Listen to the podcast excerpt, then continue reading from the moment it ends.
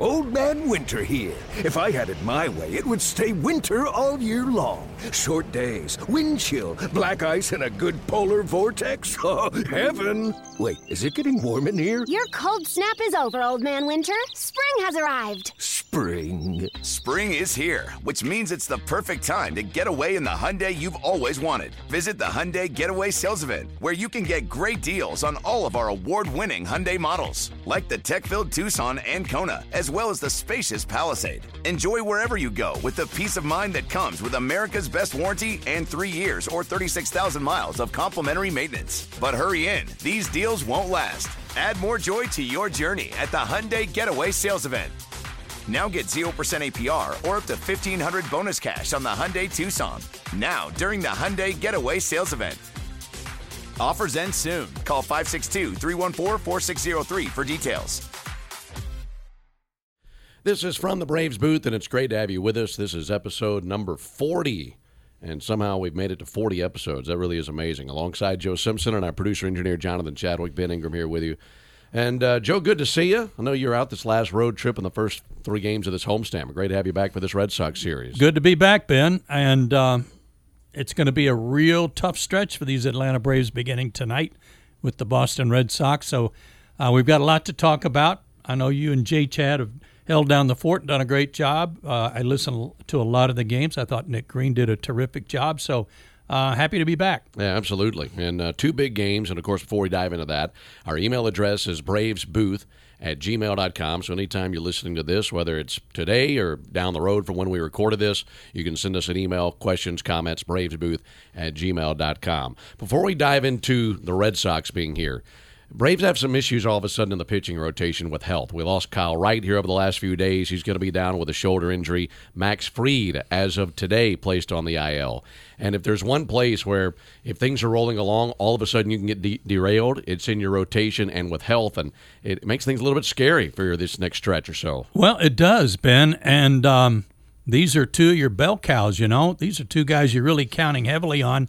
And I'm not trying to be the uh, doom and gloom guy here, but it doesn't sound like uh, this is just going to be the kind of oh, just a little little uh, rest here for ten or fifteen days, and then they'll be back. It doesn't sound that way, and that's what has me concerned is that these might uh, linger a little while, mm-hmm. and that's going to put a lot of pressure on some young guys who get called up. It might put some pressure on Alex Anthopoulos, who, as we all know, is uh, very good at pulling some magic out of his hat. So wouldn't surprise me to see that happen too if he needed to add a pitcher. That's a good point. And and to have that happen in May, I mean that's one thing. You've got time to figure things out. You'd hate for this to happen in September where you're on the backside of the trade deadline. But at the same time, I mean you're you're trying to figure things out, and all all the while you wonder when you're going to have your guys back, and if not, who steps up because you know you got Strider and Morton, and that's great. Um, but beyond that, and of course Bryce Elder's done a really nice job as well. But beyond that, all of a sudden you've got some questions that have to be answered. And if you're going to make a trade, if this pro- gets prolonged, a, a, trade might not come for another couple of months or so. Yeah, I mean, that, that could take a while.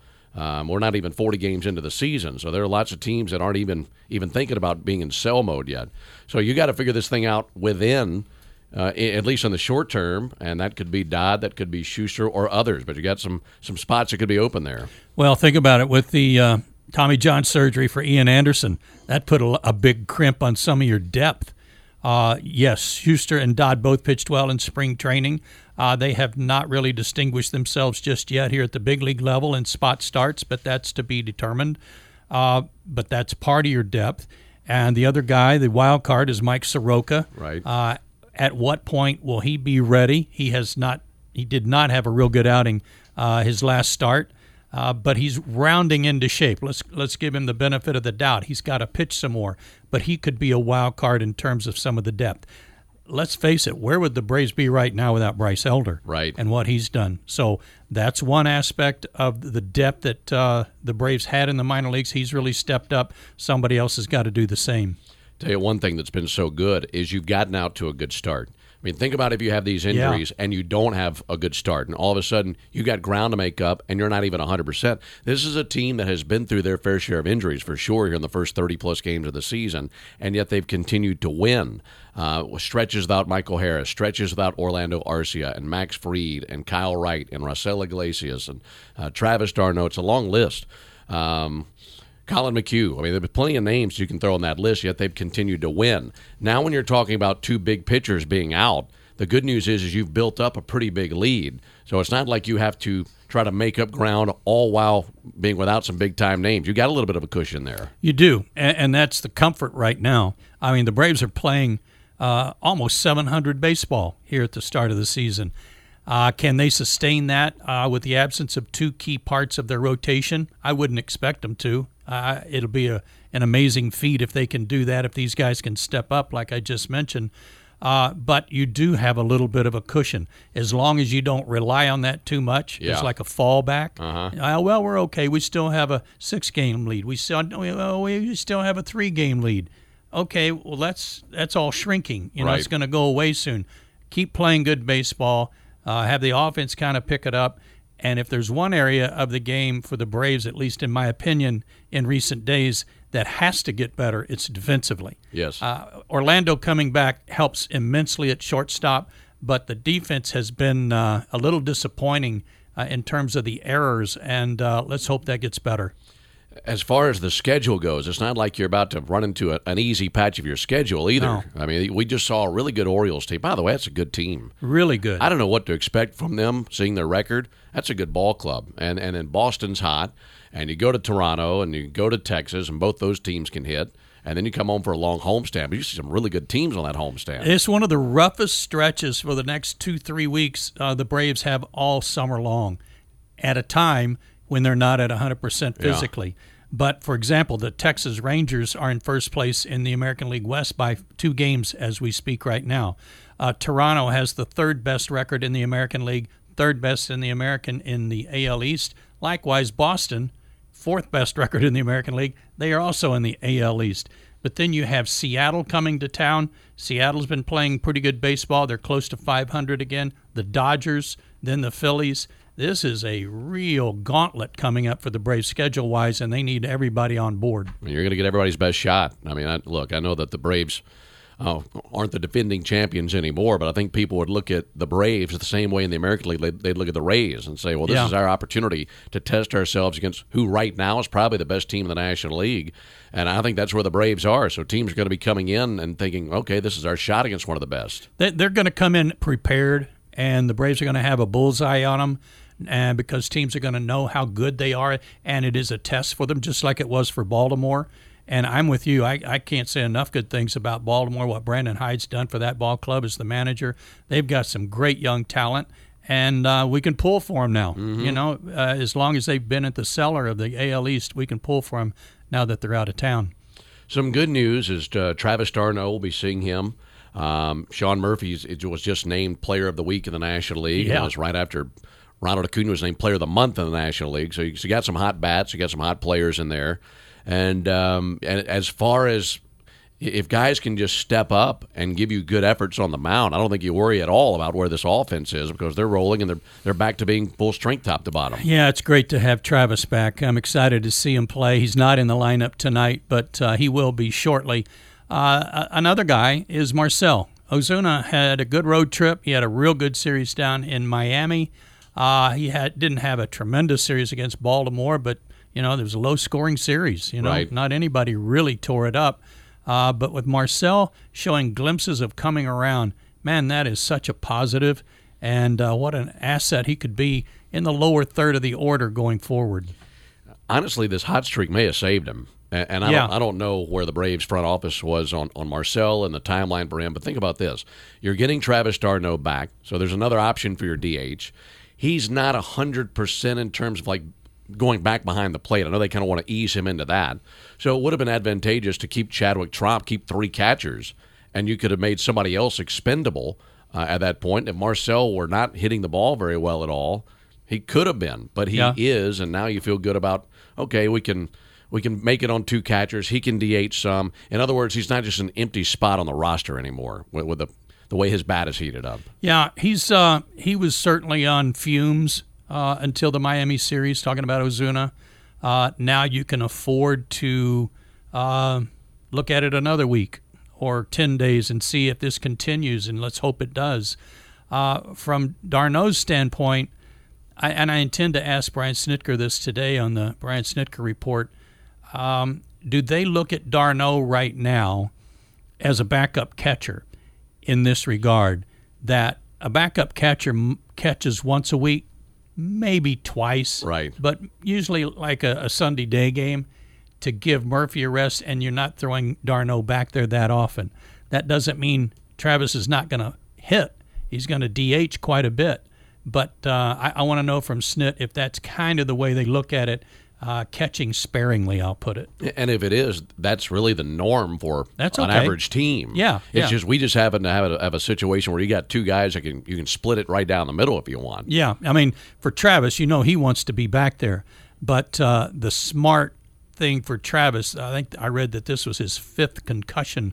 Uh, He he's got to be smart about it too. He did catch at Gwinnett in one of the rehab assignments, caught five innings, uh, and did a great job. I think that was Shuster's start, where Shuster threw six innings and no hit ball. Uh, but he did get get a little work back there, so he should be ready to go if they need him to catch right away. Another guy that the Braves have gotten back is Raisel Iglesias, and it's absolutely amazing how one guy, and I know it's only been two games, but how one guy can completely change the bullpen, especially when that guy is your back end guy. It slots everybody down. Instead Yeah. of pitching the ninth, that guy's pitching the eighth, and, and so on and so forth. So it's put so many other guys in a better position, from McHugh to Minter to whomever you want to name. And Raisel has looked so good in the two outings that we've seen him, and if he can be healthy, then all of a sudden your bullpen takes a major step up. And that's amazing with one guy. the whole outlook changed. The whole outlook, uh, thinking about how a game might be set up uh, once you get to the fifth or sixth inning with a lead, and how you're going to use your your bullpen if you're Brian Snitker.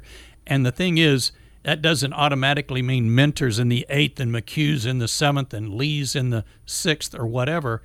Then you can start matching up. Right. Then you can say, well, they've got a bunch of lefties coming up here in the seventh. This is meant. This will be Minter's spot in the seventh. We'll use McHugh in the eighth. You know, that's how you can. That's how your bullpen gets that much better in terms of those matchups as we go along. All right, let me get your opinion on this. Because when you have two starters out, I think your first inclination is that a lot of that pressure falls on the other guys who come up and take over those spots in the rotation. But how much of that falls on the bullpen? How much of that of that weight will they have to hold up on uh, with two starters out? Uh, a lot. Uh, it's uh, let's face it. No, none of them are going to be nine inning guys. None of them are really seven inning guys, with perhaps a rare exception. But uh, if those guys come up, whoever they are, whoever fills in, if it's Shuster, if it's Dodd, if it's both, uh, wh- whomever it is, if it's Soroka, uh, the expectations will be give us a chance to win. Yeah. Be solid. Don't don't um, don't make us go to the bullpen in the third inning Right. and burn everybody up because we might have to do it again tomorrow night. Sure. And then we're in real trouble. You know, give us five solid innings. If you can go six, uh, all the better, and, and go from there. The one thing I'm sure, I'm guessing, I'm paraphrasing, or I'm suggesting here, speculating, that Brian Snitker and Rick Kranitz will say to anybody who steps into these two spots in the rotation, Bryce Elder's already kind of taken over one, but is that uh, you're you're not here to fill his shoes. Be yourself. You know, give us what you've got. right. Be the best you can be, and don't try to uh, make up the difference right away. Because if you can do that, I mean, more times than not, you're going to get plenty of run support. It's not like you Yeah. got to go out there and if you give up a run, you're in trouble. Especially early. This is such a great first and second, Yeah. third inning team. Yeah. Uh, scoring wise, it gives everybody a little chance to take a deep breath. The challenges of a season that you just never know you're going to go through. Yeah, it's it's uncanny how baseball, how every team goes through this. You know, uh, everybody's been talking about how how rotten the Mets are. Right. Well, are they? I mean, maybe their lineup's not as good as they were hoping it would be, and some of the guys certainly not hitting well, with the exception of Lindor and Alonso. They're certainly doing their part. Nimmo's doing his part. But, you know, the two guys they're counting on most, Scherzer and Verlander, they're, they're, they're non existent. Right. They haven't even been a part of the team for a lot of the beginnings of the season. So uh, before everybody writes off the Mets, they've gone through the same stuff. They've had to deal with similar things. Other teams have too. Houston has. You know, they're not in first place in the American League West. They've had to deal with injuries. They just lost Luis Garcia to Tommy John. Let's hope that is not something that befalls uh, the Braves. Let's hope these are all temporary uh, problems that can be resolved here with a little rest and uh, mm-hmm. rehab. Hey, well, there's there's no perfect way to go about it. There's no perfect blueprint for getting to the postseason and winning the World Series. But you, you just got to hope that you're healthy enough to get in there, and then when you get there, you got to hope that you're really healthy. Let's, let's and you never know. Let's look at 21. Braves win it all, and you'd be hard pressed to come up with. Uh, did they have any serious injuries? You know, was there? Did they miss anybody that year? Was anybody on the DL for a long time? IL? Not really. Not that I can Outside think of. of. Acuna. Yeah. Okay. Big big loss right there. Um, but pitching wise, I I don't remember anybody. Right. Charlie suffered an injury in the World Series. Max was slow to start the season, but yeah. that was about it. But I don't recall uh, having to deal with this kind of um, replacement. You know, for key players, key starters. I don't remember having to deal with that, and as a result, Braves went on to win it all. Mm-hmm. You just. Uh, I mean, you don't know what's going to happen then. You don't know what's going to happen next week. Nope. I mean, nope. This time last week, I'm sitting here thinking, all right, we're going to be in good shape because Michael Harris is back, Travis d'Arnaud's coming. Look, all our pitchers are looking really good. Ar- Arcia. Arcia. And then, then you get a week later, and of, of those five pitchers, two of them out of there. Yeah, no. Um, I just, I was, I'm still amazed at how well the Braves played wins and losses, how well they played – losing everybody up the middle with the exception of, of Ozzie Albies. Yeah. You know, with your center fielder, shortstop, and one of your catchers gone, and um, and still be able to plug those holes and do a good job. I just uh, tip my cap to all those guys that filled in and played and carried on. That's a really good point. I mean, if you everybody's going to have injuries, but when you have them up the middle at the same time, yeah, it's typically a bad stretch for a team. Yeah, and never had your closer. Didn't even have your closer yeah. for the first thirty games. That's that says something too. Uh, one other thing I want to ask you about, and this is completely you know, not related to the team at all, um, but when and I want you to go ahead and address this the way that you want. Anytime you're out, we always get the question, "Where's Joe? How come Joe's not in there? What's the deal?" And we we try to you know tell everybody you you make your schedule and you do the games that you want. So it's not like you're being excluded from from no. broadcasts. No. So you're out because you're just. I this is my 32nd year with the Braves. I did five years um, of Seattle TV before that. Uh, I am 71 years old now. That to me is not old, not anymore. It used not to be. Not even close. It used to be, but um, I, I let's just let me put it this: the best way I can put it is that um, I've been on the road a lot, mm-hmm. traveled a lot uh, with the team, and it's not a question of uh, the charters, how, how great they are, or a question of the hotels and how awesome they are. It's just uh, it just wears you down, and wears me down, and I just wanted to cut back on the number of games I did. And last year I did more road than home. This year I kind of flip flopped it where I'm doing more home than road. I have a 97 game schedule. I am contracted to do that going forward for another year beyond this and perhaps a couple of years beyond that. And I think that's a good number. Mm-hmm. And I think it will keep me fresh, as it uh, hopefully is today, coming back after several days off. And it makes me look forward to being here and um, less travel. I mean, what better place to, to come when I do show up than Truist Park and work with you guys? It's mm-hmm. great. So the answer is I just cut back. I'm down to close to 100 games, and that's a good number. Very good. Well, I just wanted you to be able to express that in your own words because we get asked all the time, and I don't, I don't want people thinking that you're being excluded for any reason. That's not the case no, at all. No, and when if you want to do 162, you'd be here for 162. Uh, that's right. That's right. I'd like to think so.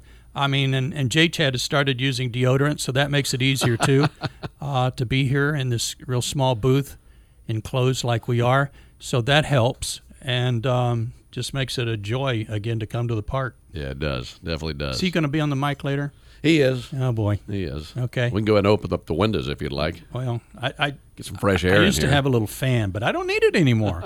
I mean, he is he smells of sandalwood. Yes, I, am going to give uh, Margaret Ann all the credit for that. Yeah. Oh, absolutely. Definitely. It's only a kick a jump, a block. It's only a serve. It's only a tackle, a run. It's only for the fans. After all, it's only pressure. You got this. Adidas.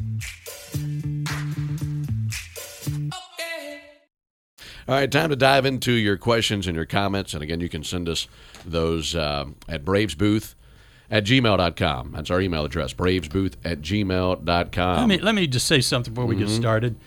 I, you folks send us great questions, and most of them, ninety-eight percent of them, are all baseball related, and that's really great, so that we can help you stay better informed, and if we can answer the question for you.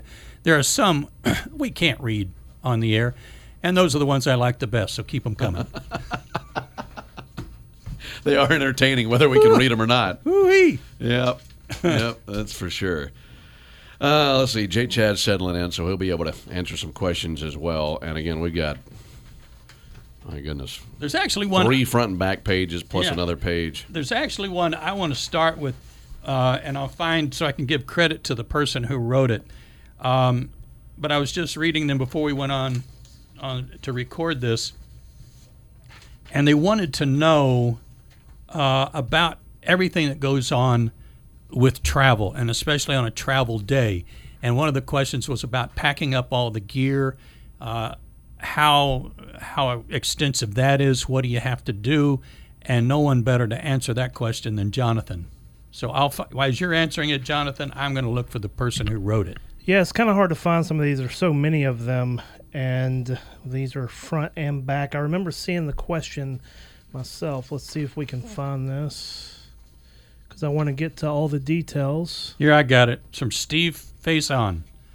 Faison. Could you please share a typical timeline for events between cities? There are undoubtedly many workers behind the scenes that make the travel seamless. Things like how long does a game, after the game, does the team leave for the airport? Um, after all, it takes a while to tear down your equipment and load it. The flight process, arrival, hotel check in, and arriving at a new city. Just a lot of geeky questions, he says, but that's from Steve Faison, the first one of the day. So, typically, if say we're in New York and we're going to Miami, like the last road trip, as soon as the game's over and we sign off the air, the packing starts immediately, and usually our buses will be leaving the stadium 55 minutes to an hour after the final pitch. So, not only all of our stuff, TV stuff, the players' equipment and uniforms and things in the clubhouse, I think everyone would be blown away uh, the amount of stuff that travels with us and how uh, everyone has a different job as far as getting stuff together to get to the or to get to the truck to go to the airport. And I would I would say um, the bus probably leaves the stadium an hour, let's call it after the game. We got to get to the airport. Once we get to the airport, thankfully we don't have to go inside the airport, but we all get on the plane. The equipment will be put on the plane. The luggage has already been sent from the hotel and it's already on the plane. And then once we get to the next city, there's two trucks. There's one truck that goes to the hotel with all the luggage. And there's a truck that goes directly to the stadium, no matter if it's 10 p.m. or 3 a.m. And the process starts over. And there will be clubhouse attendants, and they will unpack everything. They'll do laundry. They'll set up the clubhouse and the lockers. If we get into a city early enough, um, I tend to be a glutton for punishment, and I will go to the stadium a lot that night. It saves me time the next day. I'll go ahead and start setting things up and unpacking and getting everything ready for the next day. I tend to do that from time to time because it allows me maybe an hour and a half, two, sometimes uh, some cases even three hours uh, more the next day that I- don't have to be there. But it's kind of a long-winded answer, but it is. Um, it is it's crazy to think about how much we have, how many people are involved. You know, the bus has got to be there, the plane's got to be there. When we land in a city, buses are waiting on us, take us to the hotel. It's it's kind of amazing when you really think about I it. I was never in the military, um, but I, I, I equate it to almost a um, military type regimen and logistics to get everything where it's supposed to be in a timely fashion. And we're given a, an itinerary, of what time the buses are leaving, what time the buses will arrive, what time the ho- we should get to the hotel on the next city. All those things are very detailed, and that falls on the shoulders of Jim Lovell, traveling secretary, um, Jonathan Kerber, excuse me, who is his assistant now, who helps out in that regard. It is a chore, and it's a chore for you to get all that stuff downstairs in a timely fashion. Yeah, I mean, and a lot of times the last game in a city, I'll pre-pack as much stuff as I can, but um, you know, you guys usually hang around as I'm packing up before I take stuff down to the clubhouse to be loaded on the truck. Uh, but I've done it so many times, it's just kind of a process and a routine, and I know where everything's supposed to go. I have a spot for everything in my trunk, um, and so yeah, it's uh, Imagine a NASCAR pit crew moving baseball equipment. That's Yeah, kind yeah. of what we have. Yeah, that's a very it's good. good way to describe it. Yeah, it's excellent. Uh, hey, fellas, how do you pass the time on two consecutive unplanned days off in New York City? That's from Zach. Zach, let me tell you this: our meal money was gone. I mean, fast.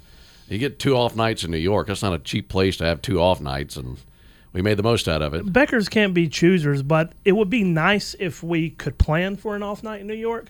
Both of those games that were postponed in New York, we showed up to work. We went to the stadium. We got to the stadium. It wasn't after.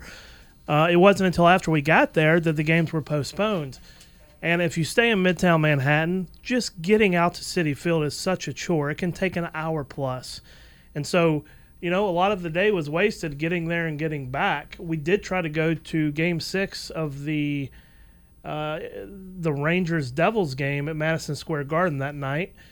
Uh, tickets were pretty expensive. We were close to pulling the trigger, thanks to Nick Green. Uh, we did not, but um, yeah, we had some fun. We made the most of it. Yeah, we did. We did. It's, fun, it's a fun place to be, but uh, I think we're ready to get to Miami, and we we got down there and enjoyed some warm weather and some sunshine. The which was best nice. part of I love going to Miami. It's probably my favorite city to work in. I love the weather. I love the beach, where we stay, the ballpark. The best thing about getting off that plane last Monday night after the doubleheader in New York was filling that air. Yeah, no doubt. Well, that g- takes us your favorite ballpark to work in. This is from Mike. What's your least favorite stadium to work in?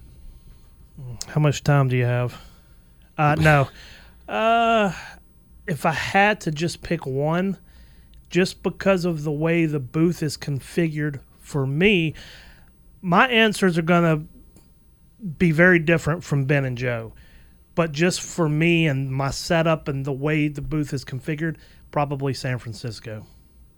Yeah, Where it's a beautiful ballpark. You just can't see the field. Well, I and can't you're, you're see the field, quarters. and it's it's really tight, and that the the way that L-shaped desk is, and I have I have no room for anything. It's kind of like once the game starts, I don't feel like I can move. yeah. How about Washington? I mean, it's high up, and that riser is pretty high, but there's there's plenty of space. Um, Okay. I probably lean Washington. Yeah, that's my. Food is my favorite, and the booth is really high. Yeah. People there are great. Yeah, they are. They are. I, I, I it's too high. Yeah, You know, Pittsburgh's high too, but I like Pittsburgh. Yeah. You know, Good view. Great view. Um, they didn't build a bunch of condos right there on the river to block your view of the downtown like Washington did of the Capitol. So that was from Mike. Thanks, Mike.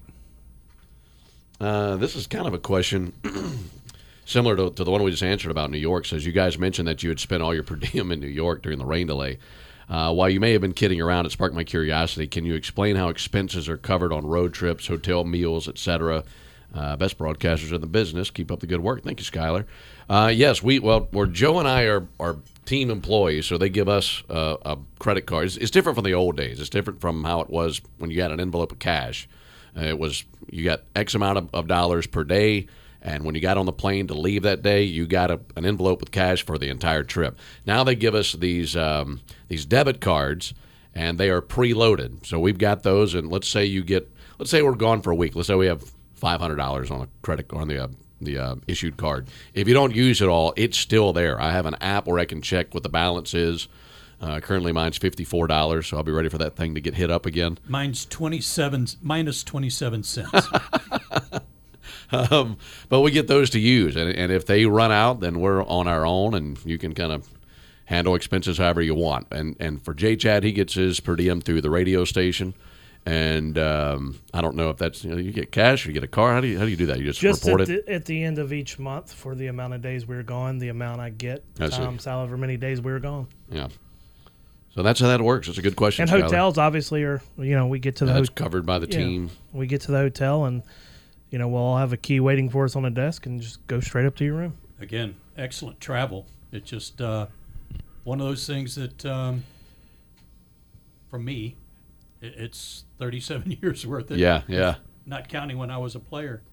Uh, this is from Kim. You guys are the sexiest booth in baseball. Thank you, Kim. What's your secrets to staying sexy with a tremendously busy schedule? Well, most of it, Kim, is natural. It just comes natural. You know, it just exudes. Right. So much so that it just it, it kind of rubs off on us, and Yeah, it we- kind of helps the overall sexiness. we don't have to work on it too much, but I will say Ben does work at it real hard. Jonathan is an exercise freak. He walks a lot, and I really urge him. I, I really cheerlead for him. Right. Right. No, that's right. When, when- it's like they say, when you got it, you got it. Right. We got it. That's Yeah. right. That's right. Uh, let's see here. Um, here- here's one that's the opposite of what we just answered a little while ago. Hey guys, love the show and every broadcast.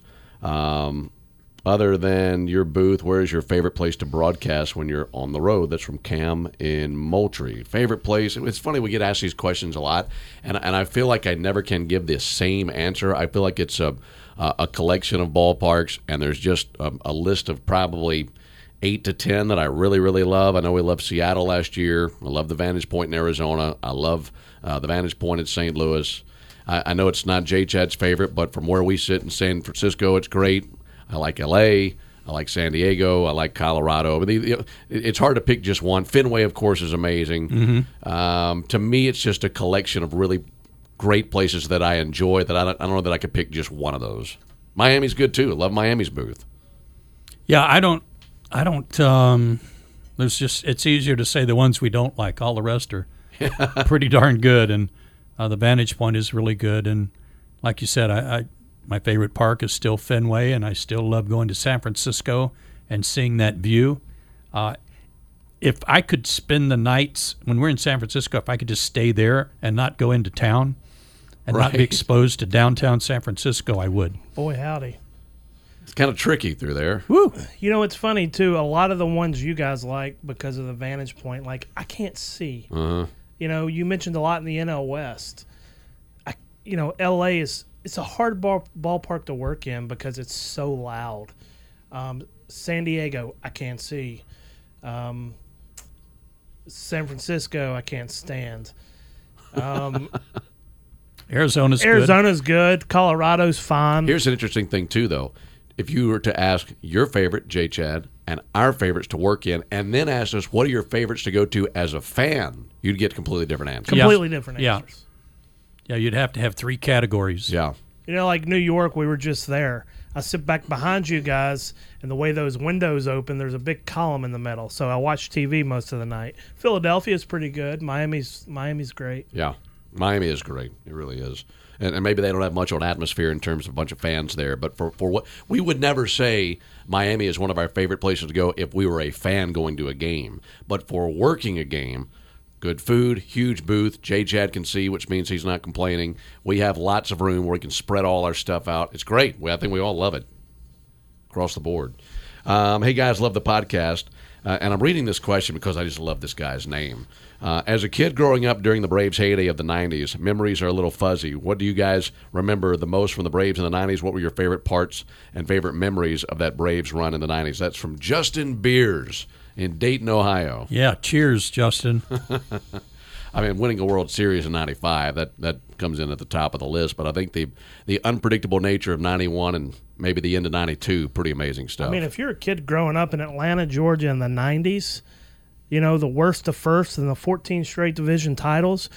You know, I was born in 1982, so I remember a lot of 90s baseball uh, here in Atlanta. It it doesn't get any better. All they did was win. You know, sure, some negative people may say, but they only won one World Series title. Okay, but they were there like what four times in the 90s, or Yeah, so. I mean, just a ton of five winning. actually.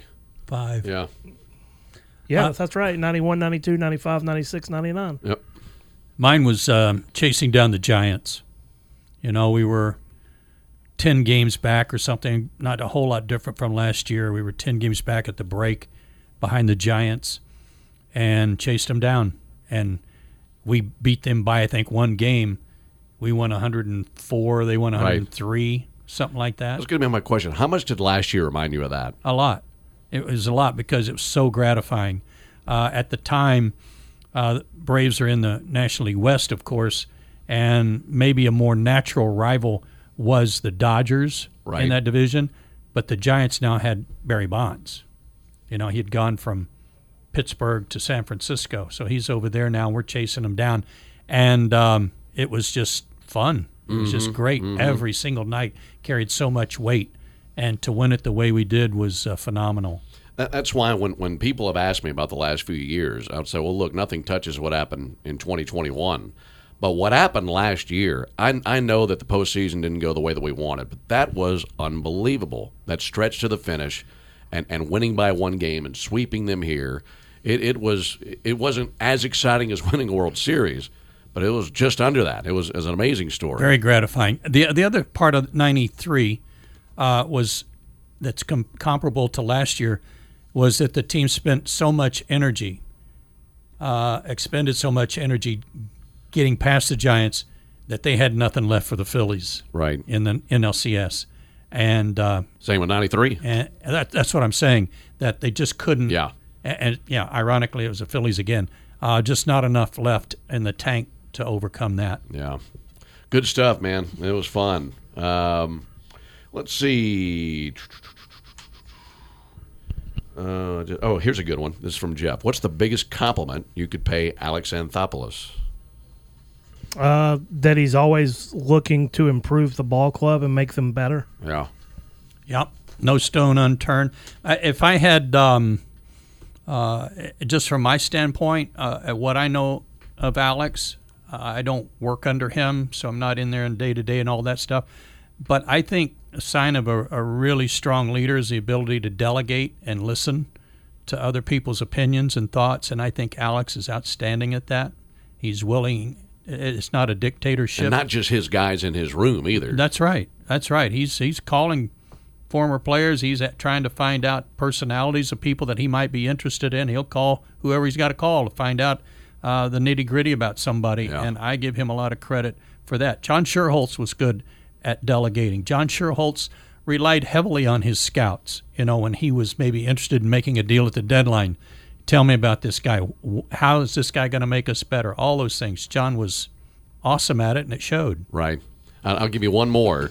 I mean, if, if there are moves that you like, moves that you don't like, I think the thing that I keep going back to is you got to trust him because look at the scoreboard. I mean, it's five straight division titles on a World Series championship Yeah. under his watch. Says it all, doesn't Yeah, it? it does. Here's a good question from Ken. It's Kaley Cuoco for Priceline. Ready to go to your happy place for a happy price? Well, why didn't you say so? Just download the Priceline app right now and save up to 60% on hotels. So, whether it's Cousin Kevin's Kazoo concert in Kansas City, go Kevin, or Becky's Bachelorette Bash in Bermuda, you never have to miss a trip ever again. So, download the Priceline app today. Your savings are waiting. Go to your happy place for a happy price. Go to your happy price, Priceline. I'm getting married next month. What's your biggest piece of advice to a long and happy forever marriage? Tell him. I'll Tell let you guys Well, I've. Tell only him, been JC. married a little over a year. You've been married a lot longer than me. Yeah, and talk for- about you know a long. What do you say? A long, happy, forever marriage. Yeah. You've been married to Kathy for how long? 45. Okay, what's your advice? Well, I was going to say you should answer that because for a lot of people, a little over a year is a long time for some people. Uh, my my answer is you got to laugh. You got to be able to laugh. You got to have a sense of humor.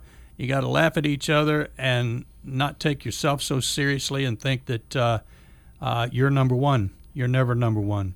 Um, doesn't matter if you're the husband or the wife. You always put that other person first.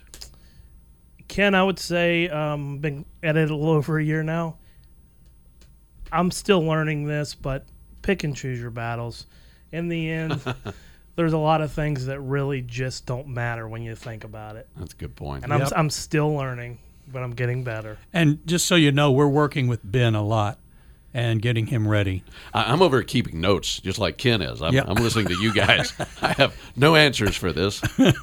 Like you know, a good example when I come home from a week long road trip, and the house looks completely different. It's been rearranged, or there's, you know, just just keep your mouth shut. You got a pun on that one, don't you? It's just the way she likes it, and it's fun, and it doesn't affect me or anything that I do. So just let her do it.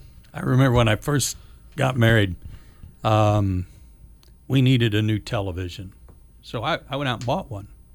Brought it home, had it on a nice stand, and thought I'd really done a good thing. And first thing Kathy says to me was, Did you ever think maybe I'd want to go help pick it out? Had never crossed my mind. right. It did after that. You thought you were doing a good thing. I thought I was doing a good thing, but I realized, huh, yeah, this is something I always just did, and Yeah. now I better uh, make sure that it's a joint decision on some things. um, I got one go here from Baron. Uh, ben, Joe, and Jonathan. Just wanted to start by saying you guys are the best. Okay, we thank you very much. Uh, my question is for Joe. In your playing and broadcasting years, are there any outfielders you have seen that had a, have a similar arm to Ronald Acuna, better or similar? And Baron, I have two guys that come to mind immediately. Really, a third, but I'm not going to uh, include me in that. Uh, Ellis Valentine, who played primarily for the Montreal Expos, had probably the strongest arm I've ever seen. He was a right fielder, played in the big leagues, and um, my goodness, big, strong guy, and he could really cut it loose. Uh, similarly, Dave Parker for the Pirates had a really, really good arm. Um, he made a great throw. You can pull it up on YouTube, I'm sure. Uh, in the All Star game in '79 in Seattle, he threw out, I think, Brian Downing of the Angels at home plate on a play at the plate with just an unbelievable throw. So Ellis Valentine, Dave Parker come to mind immediately. And the reason I, I'm patting myself on the back was because I could do two things well. I could run and I could throw. And the thing that I worked on really hard and was proud of was my throwing because I was extremely accurate. Can't tell you why, but I was very accurate with my throws, so that was my my claim to fame there.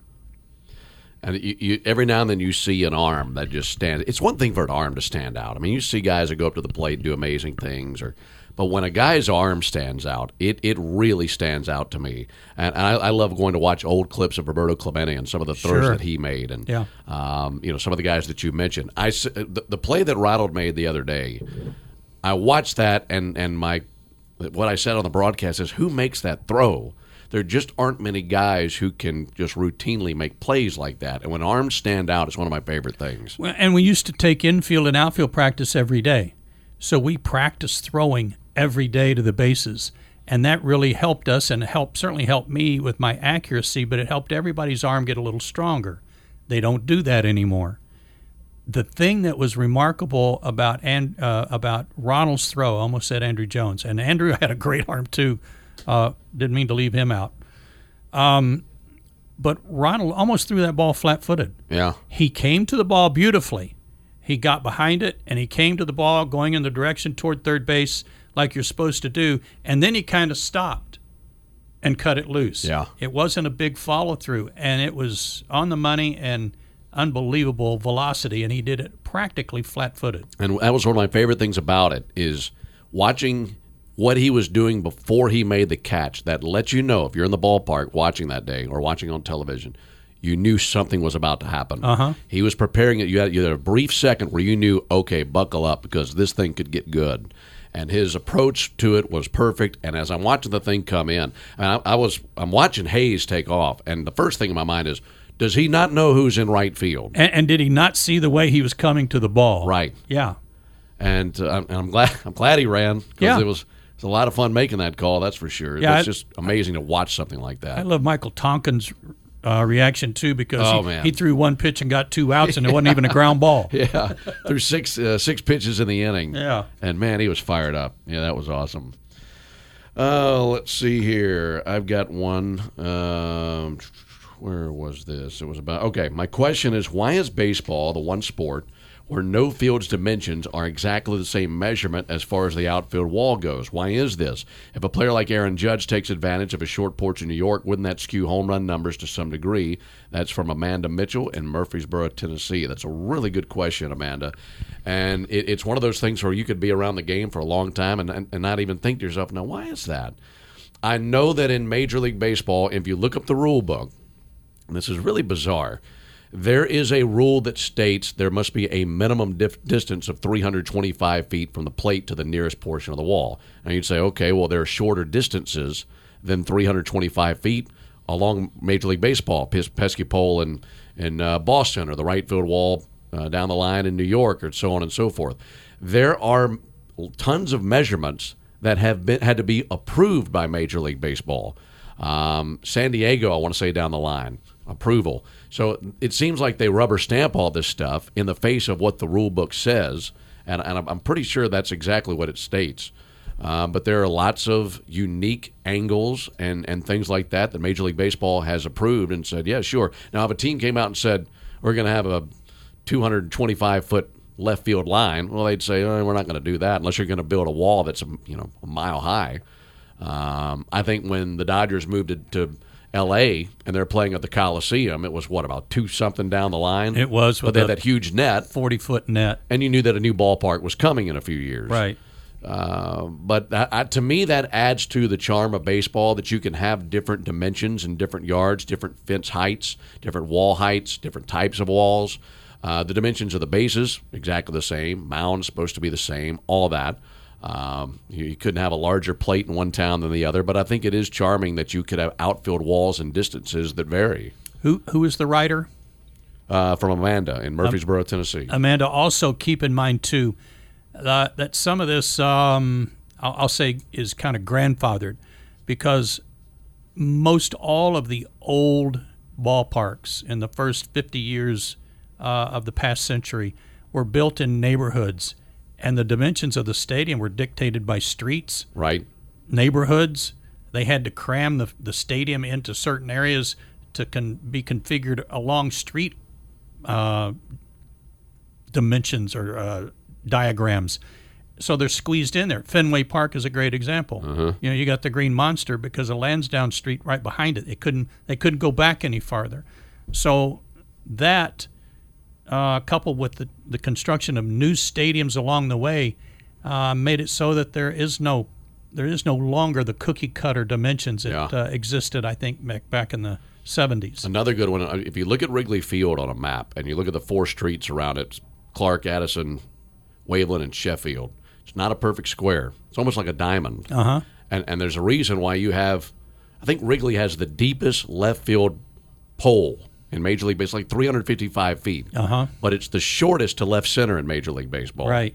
So, and, and that's unique from that standpoint because of what you're talking about, fitting that stadium into the footprint that they were given by the city at the time when they constructed the facility. And it's amazing you could fit it to that, and it just adds to the charm of the dimensions that have lasted Right. for 100 years. It'd be pretty boring too if every stadium was the same. Agreed. Part of the um, allure of going, getting to visit all these stadiums, I think, is they're each unique in their own way. Um, so yeah, it's it's it's awesome to go to different ballparks and see what they have. Ben, Joe, and Jay Chad, I absolutely lo- love listening to the three of you. Love your camaraderie and all the banter between you guys. I have a two part question. Joe, when you were playing, how much input did you have regarding your jersey number? And did you have a particular number that you always preferred? And then two, Ben and Jay Chad, if you were players, what would you have preferred your jersey number to be? That's from Bobby in Valdosta. Bobby, I always um, my favorite number was six, and I never got to wear it in the big leagues because everywhere I went, uh, somebody already had it. Uh, when I got called up to the Dodgers, Steve Garvey was number six. Uh, when I got traded to Seattle, Julio Cruz was number six. When I got traded to Kansas City, Willie Wilson was already number six. So, um, by and large, most guys are just they may be given a choice of uh, an option of say three or four different numbers. Which one do you like? As long as it's not taken. And um, my first number in the big leagues, and you're always happy to have it when you get called up, was 38 with LA. And the next year, uh, I was given 17. So in the big leagues, my numbers were 17, 18, and then 9. And I took 9 in Kansas City because every time I looked down at it, it was a 6. That's a good way to do it. there you go. and what would you guys, what would your number be? I've always liked 37. I, if I played for the Braves, I couldn't wear it, but three. Hmm. I was always number three, um, even through college. And, um, you know, growing up as a kid in Atlanta in the 80s, I don't think I have to tell you why I wore number three. no. Why 37, Ben? It, it's just always followed me. It always pops up. It's always it just randomly comes up in my life all the time. Hmm. It's kind of weird, and I've explained it to people, and they say that uh, that's stupid. And then a 37 will pop up while we're in the conversation with each other. That's happened before. So Uh, there's several letters on here, um, and I'll just pick one out here. This is from David Gerard or Gerard, uh, and they're talking about the City Connect uniforms. He says um, he, he's enjoying the seven game lead. He said, I'm okay with the City Connect uniforms since they're based on one of our old unis, but I'm a traditionalist, love our home white, and for the road, the gray looks good. Keep up the good work. I'll be listening in Finchville, Kentucky. Um, there was also a person who wrote who thought the lettering on the, the numbers on the chest of the City Connect uniform were kind of odd. Um, I think we, by and large, like the City Connect uniforms. Uh, we we like them a lot, um, but traditionally, if you have a uniform, and, and let's say some teams wear uh, sleeveless uniforms, wear the vest type uniform, your team logo goes over your heart it usually goes on the left side. That that's the tradition, and the number on the right. So that's why the A for the A is on the left side, and then uh, you can put a number on the right side if you want. But that's why if you're doing it right, the logo should always go over the heart. yeah, it's a good one. It is a good one. There, there, there's some city connects that are all over the place. I know that the Reds and the Orioles are both having theirs released in the next like week, week and a half, two weeks, something like that. I saw something on Twitter. Um, the Baltimore City Connects Did uh, leak? looked like they leaked, and there were a lot of, uh, let's just say, unhappy. Same thing with Cincinnati. Cincinnati had some socks leak that had a a C logo on there that was different from what they normally have, and people were up in arms over that. And I find that kind of amusing. I, I just hope Baltimore's has a big old um, likeness of Boog Powell right in the front. I think that'd be perfect. Yeah, that'd be good. Um, yeah, there, there's so many different directions. Here, here's what I do like about the City Connects. I might not like them all, but I do like the variety of them all. Some are more traditional than others. Some are just way out there, and I like how I, I'm I'm interested anytime they get released to see what this team did with their opportunity at, at City Connects. That's fascinating. Here's something that will generate some probably some differences of opinion. This is from Logan in Memphis, Tennessee. What's your favorite place to eat or favorite food in the Battery? Also, the best place to golf in Atlanta. Uh, I'm going to throw out my favorite two places to eat in the Battery. Superica, is that, is that right? Uh-huh. Superica Mexican food is just awesome, and Mac McGee's, which is an Irish pub. I like both of those places. Yeah, good call. I'll take Goldberg's, and they have multiple locations Sure. around the city. I love Yep. Goldberg's. Goldberg's is always solid. I'm with Joe on Superica. Um, pretty good little spot. Best place to golf in Atlanta, Joe? Uh, well, I've been a member at Atlanta National since Don took me out there in 1992. So I gotta I gotta put Atlanta National Golf Club out on the north side, uh, right in there. But some, you know, throw a dart at, at, at a Yeah, I was map, and there's just beautiful golf courses everywhere. I was going to say Logan. Uh, it probably depends on your connections and where you can and can't get on because there's uh, great golf courses all over town. Yeah, setting down Atlanta Country Club, Atlanta Athletic Club. Uh, what what is it? that- Sugarloaf, At Francoeur is a member of River Riv- Club. River Club. Good grief, yeah. Country Club of the South, Oh yeah. So it's hard it's hard to go wrong in Atlanta with golf. East Lake, Where? East Lake. Oh yeah, I heard of it. heard of that one. Uh, Here's one from Michael. You guys are going to Toronto on your next trip. What's your favorite thing about the Rogers Centre? I'm interested to get there this year. Have you seen the changes? No, So they have a brand new outfield wall. Some of the different Uh, dimensions of the wall, the height of the wall changes. It's a darker blue color. Um, it looks like they've done a lot of things to the inside of that place. I think the last time we were there may have been 19, Sounds right. 18 or 19, somewhere in there. Um, Nick Green was with us. He was. We've we been there since then? I don't. I don't believe so. That's when you forgot your passport and It your is. luggage. Um, don't do that That's a again. story for another episode. Yeah. But yeah, I'm interested to see uh, what they've done with the place. I'd say what's my favorite thing about it: the roof. Yeah, I think so too. Uh, There was the last time we were there. There was a night where the roof was open, but it, it's still kind of a canopy out, out in straightaway center field, and it was just a gorgeous sky. And you got the the CN Tower that's you know standing tall down the first baseline. One thing that I really like, and fans would never know this, and you might remember this, Jay Chad, the the guide wire that goes from the backstop that comes straight up. Comes in our booth. It anchors in the ceiling above where I sit, yeah. so, you- I, I, could reach up there and shake it, Yeah. and Yeah. put a vibration in the backstop. it'll like where I sit, where I'm stationed. Like I'm like looking right down the middle of that guide wire. So it's Kind of cool. it's like the well. Well, not, I understand, but maybe it's in your view, but I, it's just cool that something down there is connected to something that's right above our booth. You're, you're talking about those dimensions, Jonathan. Uh, apparently, they brought some of the fences in too, and it's not like they were having a hard time hitting home runs in that ballpark. The ball jumps there, so it'll be interesting to see how that that works out for the Braves. They fill that place up too. It's a great fan base, so it, it's fun in there. Let's talk about that for a second. I wanted to bring that up today, and this is a great point to do this. Um, I, I sent you a text earlier today about um, some attendance numbers that were troubling to me. Uh, Kansas City, Arizona, uh, both had about 9,000 people. Uh, maybe it was Pittsburgh and Kansas City. Arizona had maybe 12. Cleveland had 12. Uh, I know they were Monday nights. Uh, Baltimore, Baltimore had 12,000 people last night. They had the first place Rays in. Baltimore's in second place, and they had a horrible crowd, and that that bothers me a lot, even on a Monday night. All those teams you just mentioned, there's really only one that's having a bad season at this point. Yeah, There's some good City. Yeah, teams. ag- agreed. Um, so I just that's a little drop in. it's it's never ending. You know, we talked about being in Miami last week. They're a lot better ball club. I know that you know we went in there and did what we normally do, but they they got off to a to a decent start, and Yeah. they just can't find a way to get people in there. I know We get I- spoiled, man. they are much better, and you're right, Ben. We are spoiled rotten. Sure are. Here's one that's way out of left field. Uh, I was recently reminded that Ben and J. Chad had a strong interest in the progress that SpaceX has been making with space travel. What are your thoughts about the recent Starship explosion? Keep up the great work. Also, the Braves' hot start this season has been a lot of fun, and you guys are doing a great job with the broadcast.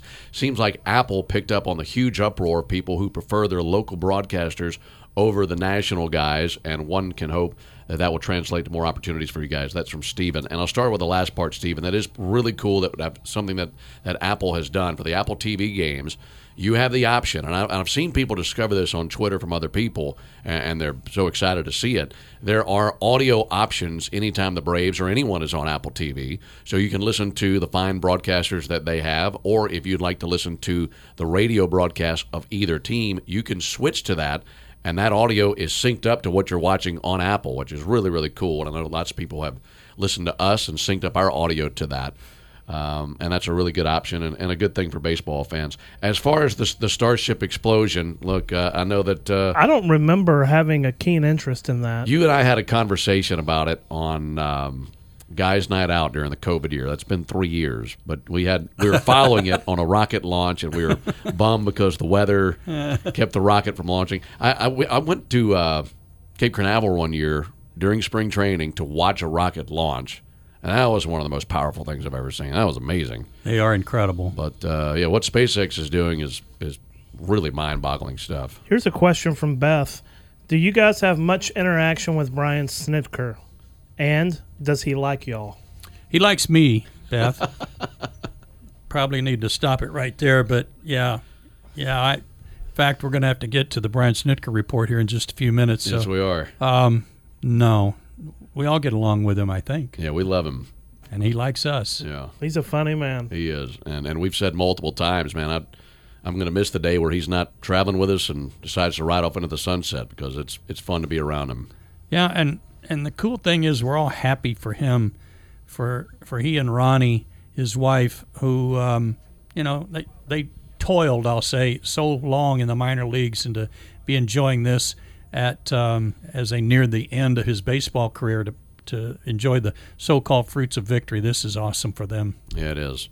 Um, here's one more from Jen. Do you guys stay in really nice hotels on the road? Jen, fortunately, we stay in the best hotels that I've ever stayed in my life, and that's the benefit of getting to travel with a team. They put us in great places that maybe we, we, we would normally stay. So that's been awesome. Yeah, if I'm traveling traveling on my own in the off season, I'm typically not staying in the hotels that we. A lot stay. more Hampton Inns and Double Trees, which they got the great cookies, you know. Anything Uh, else? One last thing. This is from John, and this is for me and you, Ben. Uh, I have to admit that I laugh every time you guys get on J Chad. It's entertaining as hell. That said, there has to be a few good things about the guy. Can you name a few? Oh yeah, we can name a ton of good things. Yeah. Um, he, he's extremely punctual. He has everything in check. Everything's in line. Nothing is a surprise. If there's an issue that suddenly pops up on an audio level, um, he gets it fixed very quickly. Anything with equipment, fixed quickly. And uh, I just don't think that there's anything we can throw at him with work that's going to catch him off guard. So we know we're in good hands, and therefore we feel very confident in the job we get to do. Yeah, I would second that. And um, as he said earlier, sometimes on the road he'll go to the park the night we arrive just to make sure there are no uh, surprises the next day and be ready for us when we walk in so that everything's neat, tidy, and ready to go. And he's not as cheap as Nick Green. Oh, oh, I don't think I knew that. Oh, Nick. Okay. Boy, I'd have to get up here and defend himself at some point. Yeah, come on up, Nick. Yeah. Uh, yeah, Nick didn't want to go to the, the hockey games; a little bit too expensive. Yet the two guys never played in the big leagues were like, Let, "Let's pony up and go." Yeah, right. Hockey game, game six, Madison Madison, Square Square, Garden. Garden. Yeah. And because of Nick, we wound up not pulling the trigger when we should have. Tickets got more expensive the closer we got the puck drop, which I thought the reverse was going to happen. The Yeah. opposite was going to Yeah. happen. But he'd rather go to a uh, foosball tournament. So we wound up going to dinner that night. Uh, Clearly, of- we've gotten over it. yeah. Yeah. right. Oh, boy. Poor Nick. No, he did a great job. We loved having him on the Yeah. road. Well, that'll wrap up episode number 40 of From the Braves Booth. Hope that you tune in tonight. Braves and the Red Sox game one of two. And uh, Red Sox in town for two ball games tonight and tomorrow. And then we're off Thursday and back on the road again, seeing the Blue Jays and then the Rangers. And uh, feel free to shoot us an email anytime, bravesbooth at gmail.com. And uh, till the next time, for Joe, for J Chad, I'm Ben. You've been inside the Braves booth.